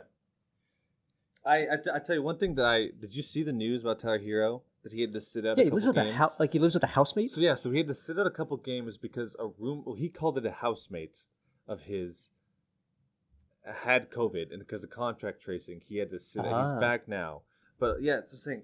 What, you're a millionaire. What are you doing Yeah. living? Like I With get somebody. that you're the, of age, you should be in college, but you don't have to live like you're in college when you're rich as hell. It's just that's it's such a crazy headline to have to read. Yeah, I know. Okay, so next for me, I am mega ultra Gary Washburn on the Warriors Trash Talk, and this is where we're going Oh. to introduce a new segment called "I Hate This Player," and who better to start our biased, obnoxious hate of than Draymond Green, the one and only Draymond Green. So let me set the stage for you. So this was January 30th Warriors play the Pistons. Um, after the game, post game uh, feed shows Roddy McGruder, who was a, a bench player for the Pistons, really only played in garbage time. Um, walked over to the Warriors bench after the broadcast, or after the game was over on the broadcast. Right? Are you with me so far? Yes. I didn't want it to be too confusing. Okay, so so to talk to Juan Toscano Anderson, who didn't even who didn't dress out for the game, he didn't play, because Juan Toscano Anderson said something to Wayne Ellington in the first half. Rodney McGruder wanted to clear it up, and if you watch the feed, Rodney McGruder was totally calm, like no anger, no body language. He was just trying to straight up talk to the guy. The Klay Thompson, who was on the broadcast at the time, like doing guest commentary or whatever, they ask him like, "What do you think that's about?" And here's what Klay Thompson says. He said, "I don't know." Speaking of Rodney McGruder, that guy might be out of the league pretty soon. He's probably mad about that. Who knows? He's over here trying to start something like he's a good player or something. Bro, get out of here. Which again Ouch. is a stupid thing to say, but given the context of Klay didn't know what was happening, he just saw it and reacted to it on the spot. It's a dumb thing to say. What's worse is that Draymond Green's asked about it after the game, post game interview. He spent two minutes talking about it. Didn't, by the way, he didn't talk about him playing 28 minutes and scoring four points in the game. That didn't come up. and so here's what Draymond Green said. Uh, let me let me find that. I don't, I don't want I don't want to misquote him. Would hate to misquote Draymond Green. So I want to find. Here's what he said, and I'm gonna just say what he said, you know, for the full context. Okay. Uh, he said, "When the fuck did Roddy McGruder become the tough guy? I don't know, man. Everybody in the league tough these days. It's crazy. I've seen a lot of tough guys this year. I don't understand it, and don't nobody do anything. Like if you really wanted to do something, you could have done it. Walking over here talking shit like you a tough guy. Get the hell out of here." Fucking tough guy Roddy McGruder. Tough guy. Also, I'm rocking with Juan, who's their guy. Juan was about to bring that town bidness, bidness, B I D N E S S, town bidness shit out of him. yeah, I'm rocking with Juan T on that one anyway. He goes on. Also, I think it was something Juan said in the first or second quarter to Wayne Ellington. You got nothing better to do than what you're thinking of. Some, oh, you got nothing better to do that you're still thinking of something from the first or second quarter when you weren't in the game. So apparently Wayne Ellington went over to the bench, told McGruder, because he hadn't been in the game. Yeah, I don't know. There's too many fake tough guys in the league to stay for me. But I know no one's scared of no damn Rodney McGruder. Like fucking kidding me. So he said this. Wow. Here's what Wayne Ellington said later when he heard that. Uh, first of all, I think it's unprofessional and definitely not classy for somebody to attack Rodney's professional career the way it was attacked. Rodney, I've known him since we played in Miami together. He's one of the most hardworking, humble, down to earth guys there is. So for somebody to try to attack him is very unfair. And then he goes on. I love this part. And then guys call him, you know, talking all this tough guy stuff. Rod has never ever tried to portray or act like a fake tough guy in this league. To be honest, the guy over there, Juan, started the whole thing. Rod's a man of respect like myself, and he took offense to whatever the guy was saying. I just kind of laughed it off, but it stuck with Rod, and as my brother, he took it upon himself to go and check the temperature on the situation. That's what men do. We talk to each other eye to eye, face to face. So for Draymond to sit up and talk all type of crazy stuff behind a microphone, I think that's the real fake tough guy stuff, to be honest. So I'm only going to talk about the situation once and put it behind me. But I think it's unfair for them to attack Rod like that. I appreciate and love him like a brother. He probably just walked over there to try to clear the air with the guy. And then it says the video appears to back up Ellington's version of events. Yeah. So let's It break does. down the situation and how stupid uh, Draymond Green is. So his teammates, which by the way, uh, Steve Kerr calls a mini Draymond, Juan Toscano Yeah. Anderson. So that explains everything. Juan Not Toscano sure that's a compliment. It's it's not in my book. Juan Toscano Anderson, without dressing out, says something offensive enough to Wayne Ellington while Wayne Ellington's in the game that he goes and repeats it to Rodney McGruder. It's probably just in conversation. Rodney McGruder takes offense to it and goes after the game to say basically, "Hey, you shouldn't say that." Because he's very respectful in his tone demeanor, everything that we can see. He's not trying to start anything. He's not trying to fight. He's just saying, "Hey, chill out." Yeah. Draymond Green hears this, and in Draymond Green's no self awareness of himself, self awareness of himself, that's a little redundant. his no self awareness mind, he thinks, oh, Rodney McGruder is trying to be a tough guy. I'm a tough guy. I'm a real tough guy. McGruder is a fake tough guy. I'm tired of all the fake tough guys. Yeah, exactly. Like the the the arrogance and, and just uh, again the no self awareness from Draymond Green is insane and infuriating Yes. and and I the part of the reason like I, I like I have a ton of respect for Steph Curry, but part of the reason I hate him is because he enables Draymond Green. Because he has given the Warriors so much success that people like Draymond Green think that they're good and relevant and valuable and have this platform that everybody cares what they have to say. And now he's gonna be a Hall of Famer And someday. it's so obnoxious. Like, do you remember? Do you remember when Draymond Green like called out Charles Barkley like he's jealous of me Yeah. because I've had success Yes. and he hasn't? It's like no, like Draymond Green, like nobody that just nobody would pick you over Charles Barkley in any context. Like everyone thinks Charles Barkley is a better basketball player. Right. So here's here's part of the or more of the reason why I hate Draymond Green. Okay, a few days later, he went on the jump and was giving a chance was given a chance to back down. Like they asked him, like like you know you've seen the bigger story. Like do you want to say anything about it, basically? And he said, "No. When I say something, I mean it. There's no comment that will ever be made by me that I won't stand by." So not only is he more of an asshole now, having learned the full story and still doubling down on it, but I'm going to hold him to that that he says when he says something, he means it. There's no comment that I won't stand by. So I found a couple great Draymond quotes that he has to now stand by. Are you ready? Yes. So first of all, uh, when Draymond went on NBA on TNT, was it this past season, the previous season? Mhm. He and Charles Barkley have a famous feud, right? And Yes. He, Draymond Green explained why he has an issue with Charles Barkley, and here's what he said. He said the issue is that I've had a lot of people watch the game of basketball don't know what they're looking at. So when they look at Chuck or they look at different guys who have platforms, they take what you're saying and listen to that and run with that.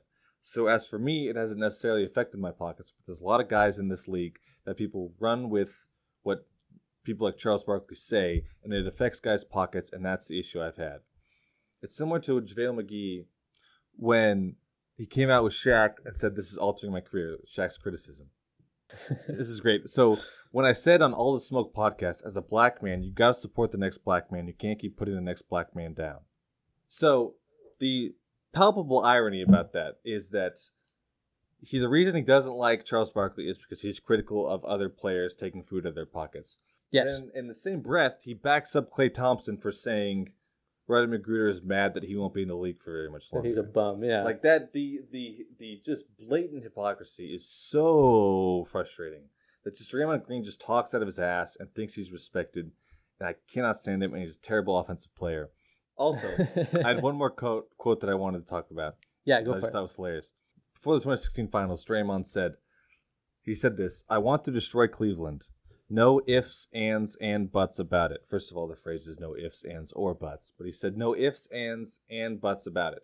And then the next sentence, he said, But I also know that there's steps to get to that point. And if and when we get to that point, I want to annihilate him. So let me break this down for you. He said, I want to destroy Cleveland. No ifs, ands, and buts about it. And then in the very next sentence, he used the word if, he used the word and, and he used the word but. So, what I'm saying is he's literally an idiot. And that's why I hate him, oh, and that's why I hate the Warriors trash talk, because for years, Draymond Fake tough Green- guys. Draymond Green gets to hide behind Steph and KD and Klay and pretend to be this intimidating presence, and just, I don't respect him at all. No. So I'm off it. Oh, yeah. I'm off. Yeah. I'm, I'm with you. I I'm there with you. So we're we're gonna move. We're gonna move to playoff way off. Is it that time? Yes, it is that time.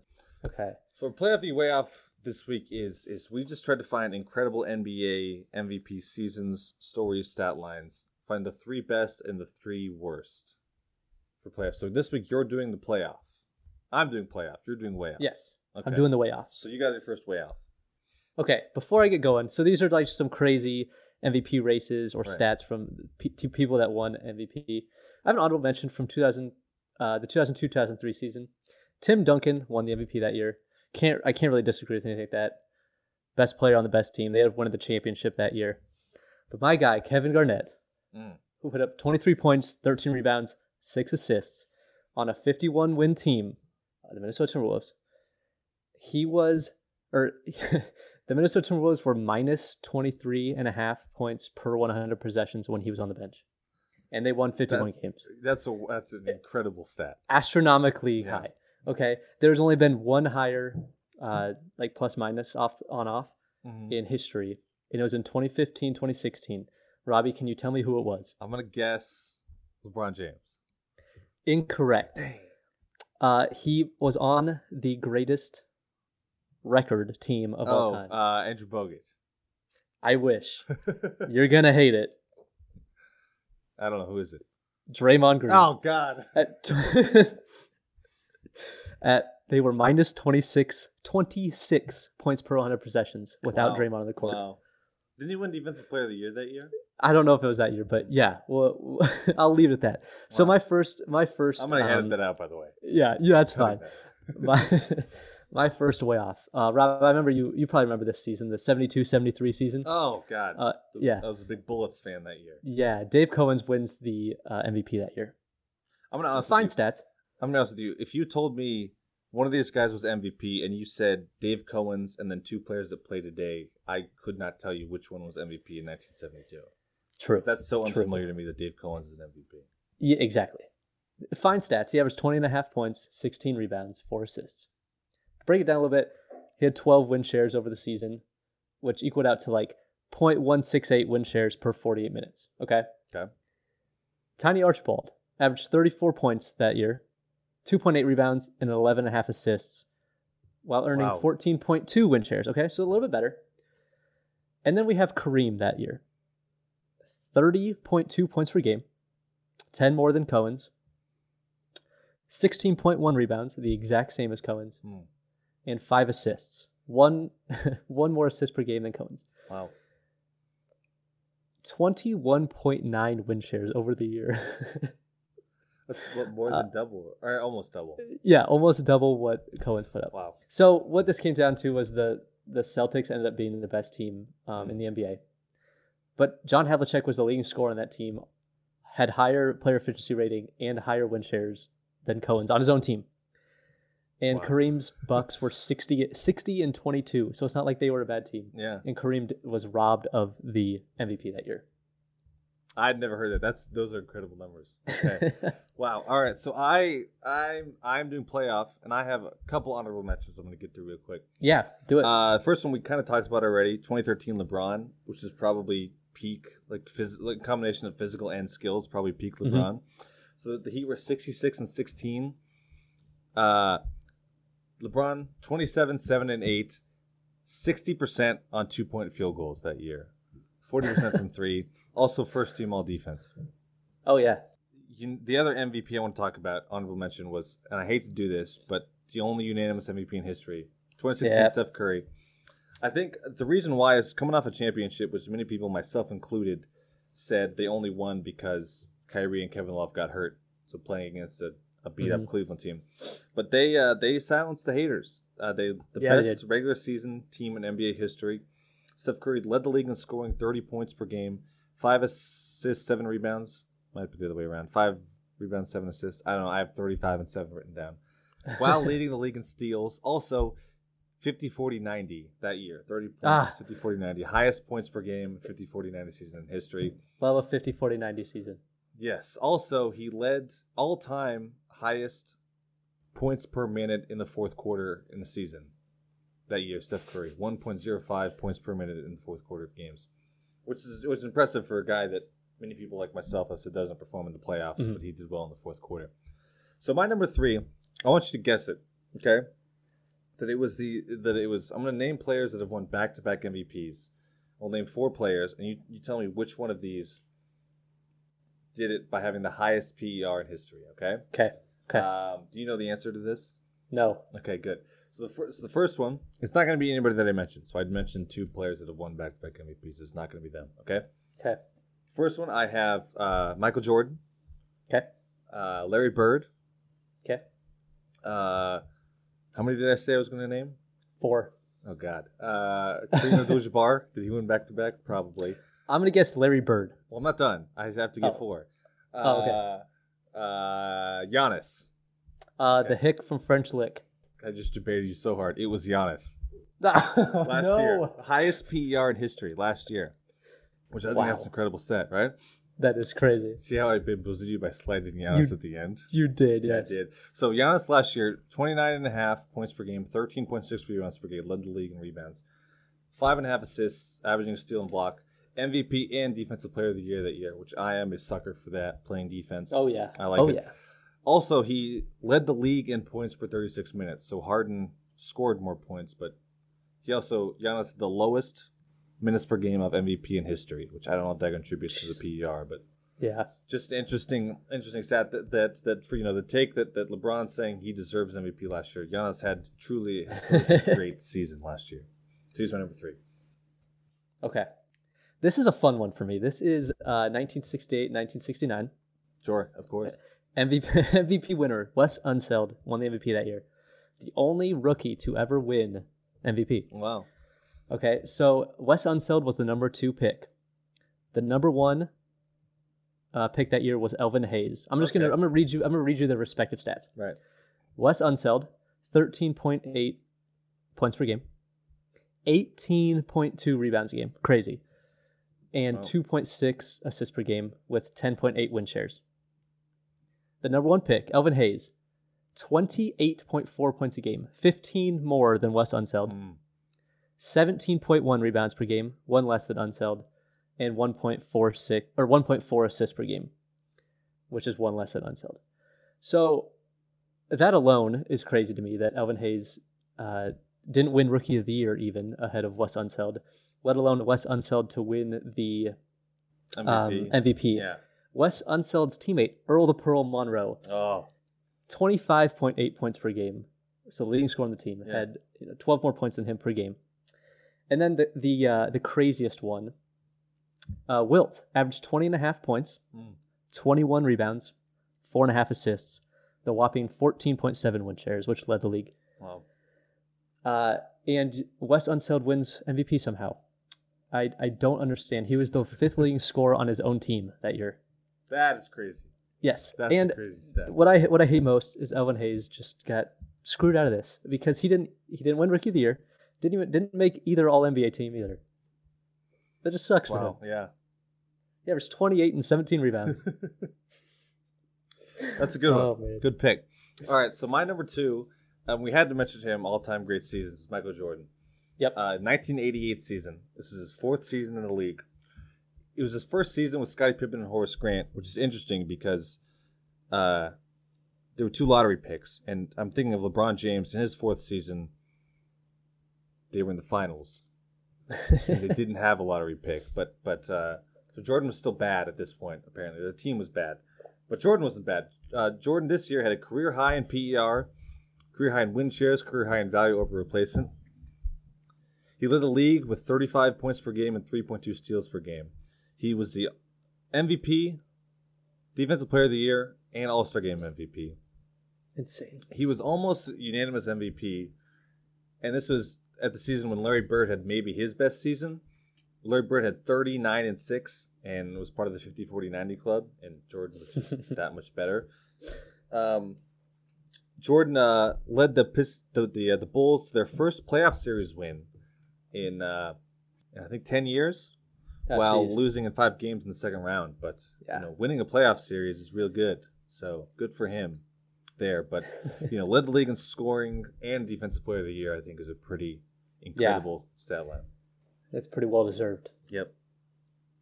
Okay, on to my last one. Yeah, do it. Uh, I'm going to go with the worst MVP to uh, of all time. Also, might be one of the worst coaches in the NBA.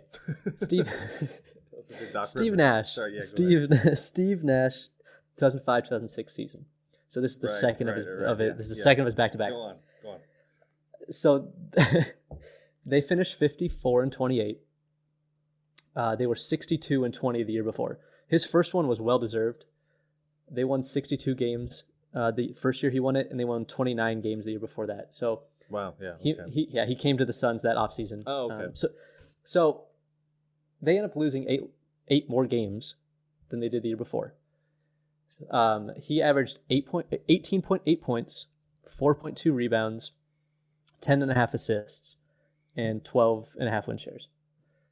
So there are three other players that I I I can't understand how he won this. Hmm. I'm just gonna run you through them. Uh, LeBron James, 31 and a half points, seven rebounds, 6.6 assists, uh, 16.3 win shares. Uh, he also led a team uh, to fi- a 50 and 32 record uh, with Eric Snow, Zydrunas Larry Hughes, and Drew Gooden uh, as his other starters on the team. Meanwhile, Steve Nash had uh, prime Shawn Marion averaging like 25 points a game on his team. Uh, Dirk, 26 and a half points, 9 rebounds, 3 assists, 17.7 win shares. Dirk led a team to 60 wins that year. Uh, they end up beating the Suns in the Western Conference Finals anyway, Oh, so it's all nice. good. Uh, and they lose to the Heat in the finals. But he led a team to uh, six more wins than that Suns team while putting up much more impressive stats than Steve Nash. And then we have one Kobe Bryant, Mm. 35 and a half points, 5 rebounds, 4.5 assists, 15.3 win shares. What's most impressive to me, 4.5 assists to when you're passing to Smush Parker, Brian Cook, uh, Chris Mihm or Kwame Brown, and Lamar Odom. They were minus 12 and a half points per 100 possessions without Kobe. Um, insane. He took that team to the playoffs, and they they ended up losing to the Suns in the first round. But all three of those guys have a much more impressive resume than than Steve Nash. Um, I just I cannot believe that they they were just like, well, we don't know who to give it to. Um, Bron, Dirk, and Kobe are all really good, so let's just hand it to Steve Nash. Mm. It's like it's almost like as I was saying, I I can't find the narrative reason behind them voting for Steve Nash. Yeah, I It's it's almost like you know, there's a con like you want to win a contest and everyone gets a vote and you can't vote for yourself. right. Well, I'm not going to vote for the guy that deserves it because he might win. So I'm going to vote for a guy that doesn't deserve it because my vote won't count. Then nobody else will vote for that guy, and nothing happens. Maybe that's what everybody did. Everyone tried to waste their vote on Steve Nash. on Steve That Nash, and it turns out that he won. Yeah. You know what? That actually brings up a good point because I forgot to mention in those first two uh, MVP races, those were all decided by the players. so I, think that that, up. might actually have to, something to do with That is, yeah. I'm so glad they don't do that anymore. Like, what a crazy idea. yeah. That actually that segues well into my my number one. So my number one, the, the I just the best NBA storylines, and this is the craziest MVP season of all time, and I'm talking about the 1961-62 NBA season. I'll give you some context. So I know a lot of people say it's not good to compare eras in terms of players Yeah. and stuff because the league changed so much, play style changes so much, everything we know about basketball changes so much, and I disagree with that generally because most of the people saying this are big Jordan fans and they're scared of LeBron coming for Jordan's throne. so they say it's not safe to compare eras, but they had no problem comparing Jordan to Bill Russell, comparing him to Wilt, comparing to people of previous eras. It's just you can't compare eras when the guy I like is going to lose the GOAT debate. So I don't Right. normally subscribe to that, but in this case, we should subscribe to don't compare eras. So here's the context. So they played an 80 game season with nine teams in the league.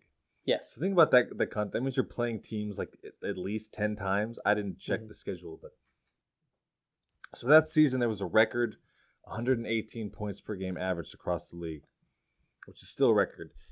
Today it was almost 112 last season, which it's high, obviously it's a record, but it doesn't seem that crazy high for the numbers you're about to hear. That only six more points per game than today. Also, across the board, there's a bad field goal percentage that players were shooting and Mhm. no three pointers, which means a lot of shots are going up, which Yes. means there's going to be a lot of rebounds. There are 71 rebounds per team per game on average. And since 1971, there hasn't been more than 50 Jeez. across the board. So just how many shots are being. Another thing is that the minutes per game were insane. Uh, good players were playing 40 to 45 minutes a night, which today, like there hasn't been a player playing more than 40 minutes a night in like 10 years. Yeah, only Thibs would do that. But like exactly, but like o- like like every MVP candidate played around 45 minutes a night that I looked at. So let me let me let me just get you through some of the players. So, for example, uh, Bob Pettit averaged 31 points, 18 rebounds, four assists. Uh, he finished sixth in MVP. Whew. Uh, as a rookie, Walt Bellamy, very similar numbers 31 points, 19 rebounds, 2.7 assists, did not receive a top three vote. did not finish top eight in MVP voting. And then, like you said, players voted, and the only caveat was you can't vote for yourself or your teammates. Right. So here we go. Top four. Fourth place, Elgin Baylor. Averages were 38, 19, and 4. And here, do you want to hear something wild that I didn't know? He only played in 48 of the 80 games. And I know historically he had injury problems. He was healthy this year. He had National Guard duty, which is why he couldn't oh. play. Oh. He would use his, he was in Washington State in National Guard duty. He would use his weekends to drive back and play in games. Crazy. So the Lakers in That's games he in games he played in, they were on pace to have the best record in the league. But like I said, he only played in 48 games. They finished, I think, six games out of first place. The Celtics finished in first place, but they would have they were on pace to win 63 games. Jeez. finished 54 wins. So he, I think it's fair that he lost votes because he didn't play in a lot of games. That yeah, that's fair. Third place, Oscar Robertson. This was the triple double season. Ouch. 30 points per Ouch. game, 12 and a half rebounds, 11 and a half assists per game. Still the NBA record for rebounds as a point guard. And it's Yeah. only his second season. Second place. This is peak Wilt Chamberlain breaking the game. 50 points per game, 26 rebounds per game. Shot over 50% from the field. Like those those uh, that's insane. Those numbers the same. like you can't do that in 2K. Yeah, for sure. Here's so he averaged 48 and a half minutes per game. So he played More than every game. he played in every second of every game. I went and looked at the game logs. It's like minutes played and it's just 48 48 48 40, like oh my like god. it's everything is zeros because he played in every second. He also, do you want to hear wild stat? So 48.5 minutes per game, 1.5 fouls committed per game. I don't know how. I don't know what happened. He played the most minutes ever and averaged one and a half fouls a game. He's good for the sport. You can't take him out of the game. They won, that's true. They won 49 games that year. Oh, His PER was 31.7, which is one of the best all times. Oh, by the way, uh, Giannis's all time PER was 31.9. This is Ooh. 31.7, so close. Uh, meanwhile, Bill Russell's PER was 19.4, who was the MVP. And Mm. to comparison to how great Wilt was, P, uh, Wilt's PER was 31.7. The next best was Elgin Baylor at 26.5. So he was well ahead of second place. And like I said, number one, Bill Russell. He averaged 19 points and 24 rebounds a game, led the Celtics to a 60 and 20 record, while being the unquestioned best defensive player in the league. They didn't give out Defensive Player of the Year award, but from Mhm. what I was told, he was a shoe in just about every year.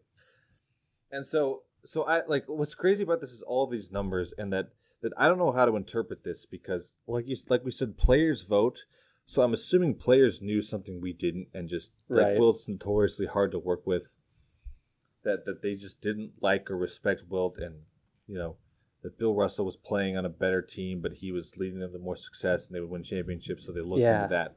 I don't know how. To, I I just these numbers are so insane, and it's like a different game. I don't know how. yeah, like how he av- the man averaged over 50 points a game Yeah. and didn't win MVP. Yeah, yeah. It, it's truly insane stats. Jeez. So that was my number one. Well deserved number one. That was fun. I think that's it. That Yeah. Yeah. So we, God, we went. We had to figure out how to not go so long. I know. I know. We're at like over an almost an hour forty, which is what we were at last time. Also, well, thanks for listening, guys. Yeah, Uh, I we'll hope catch you next no- week. I hope there's no audio issues. We're gonna work on that. Our editing's only gonna improve. Yeah. Well, our producer's getting better. That's right. Uh, next, tune in next week. We didn't do a sign off last time either. Oh yeah. Two, yeah. See you next week. We're talking more basketball next week. Signing out. Over and out. Anything else? No, that's it. Good. All right.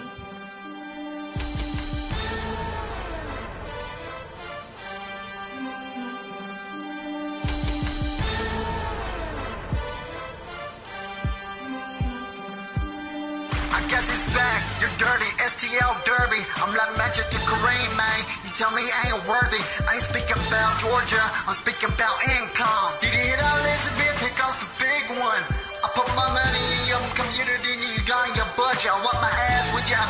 To the toilet and flush it. My last dance be a stance of General Custard. I hot dog cause I can, I got cheese and mustard.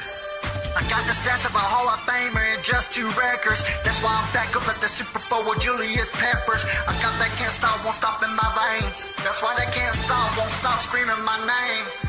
Log in, log in, go tell your friends to tell your friend I'ma keep the same grin whether I lose or win. Up or down 10, I'ma fight you to Let's go. Ain't no way they can stop me now. Logan calls my way, yeah. I can feel my rain coming. It's the blood of a champion. Pump beat inside my veins. Too much proud to be running. I'll make you get what I get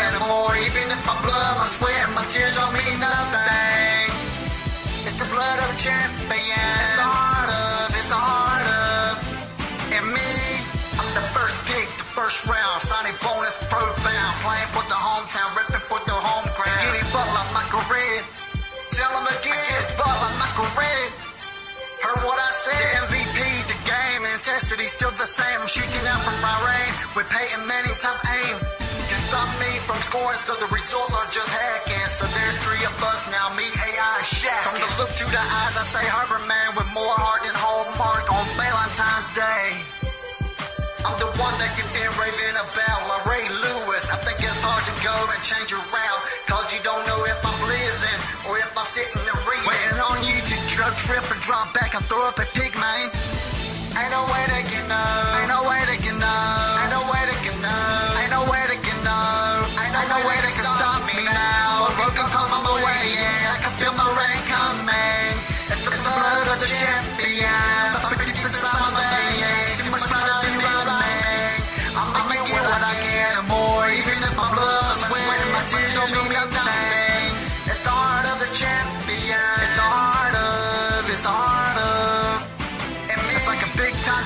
Made on how I could twerk it. It's hard work pays off, then easy work is worthless. My work habit ain't no heaven, man. I do it on purpose. I push myself to the limits of my talents will surface. So now it's curtains and trades on anybody who hates, disliking what I'm reciting, biting what I've been writing. I've been dog biting, scratching, and clawing on every hate. Trying to make you remember me like you remember the times. Cause I'm a warrior. My daddy was a soldier. I Vietnam been little dirty, thought I told ya. I'm supposed to rip up your town at Teriosis. Hitting like vultures, man. I'm young, white, and rich, as good as it gets. And giving your point guard fist. He thinks he's done seen pressure, man, but he ain't seen. Shh. Ain't no way they can know. Ain't no way they can know. Ain't no way they can know. Ain't no way they can know. Ain't no way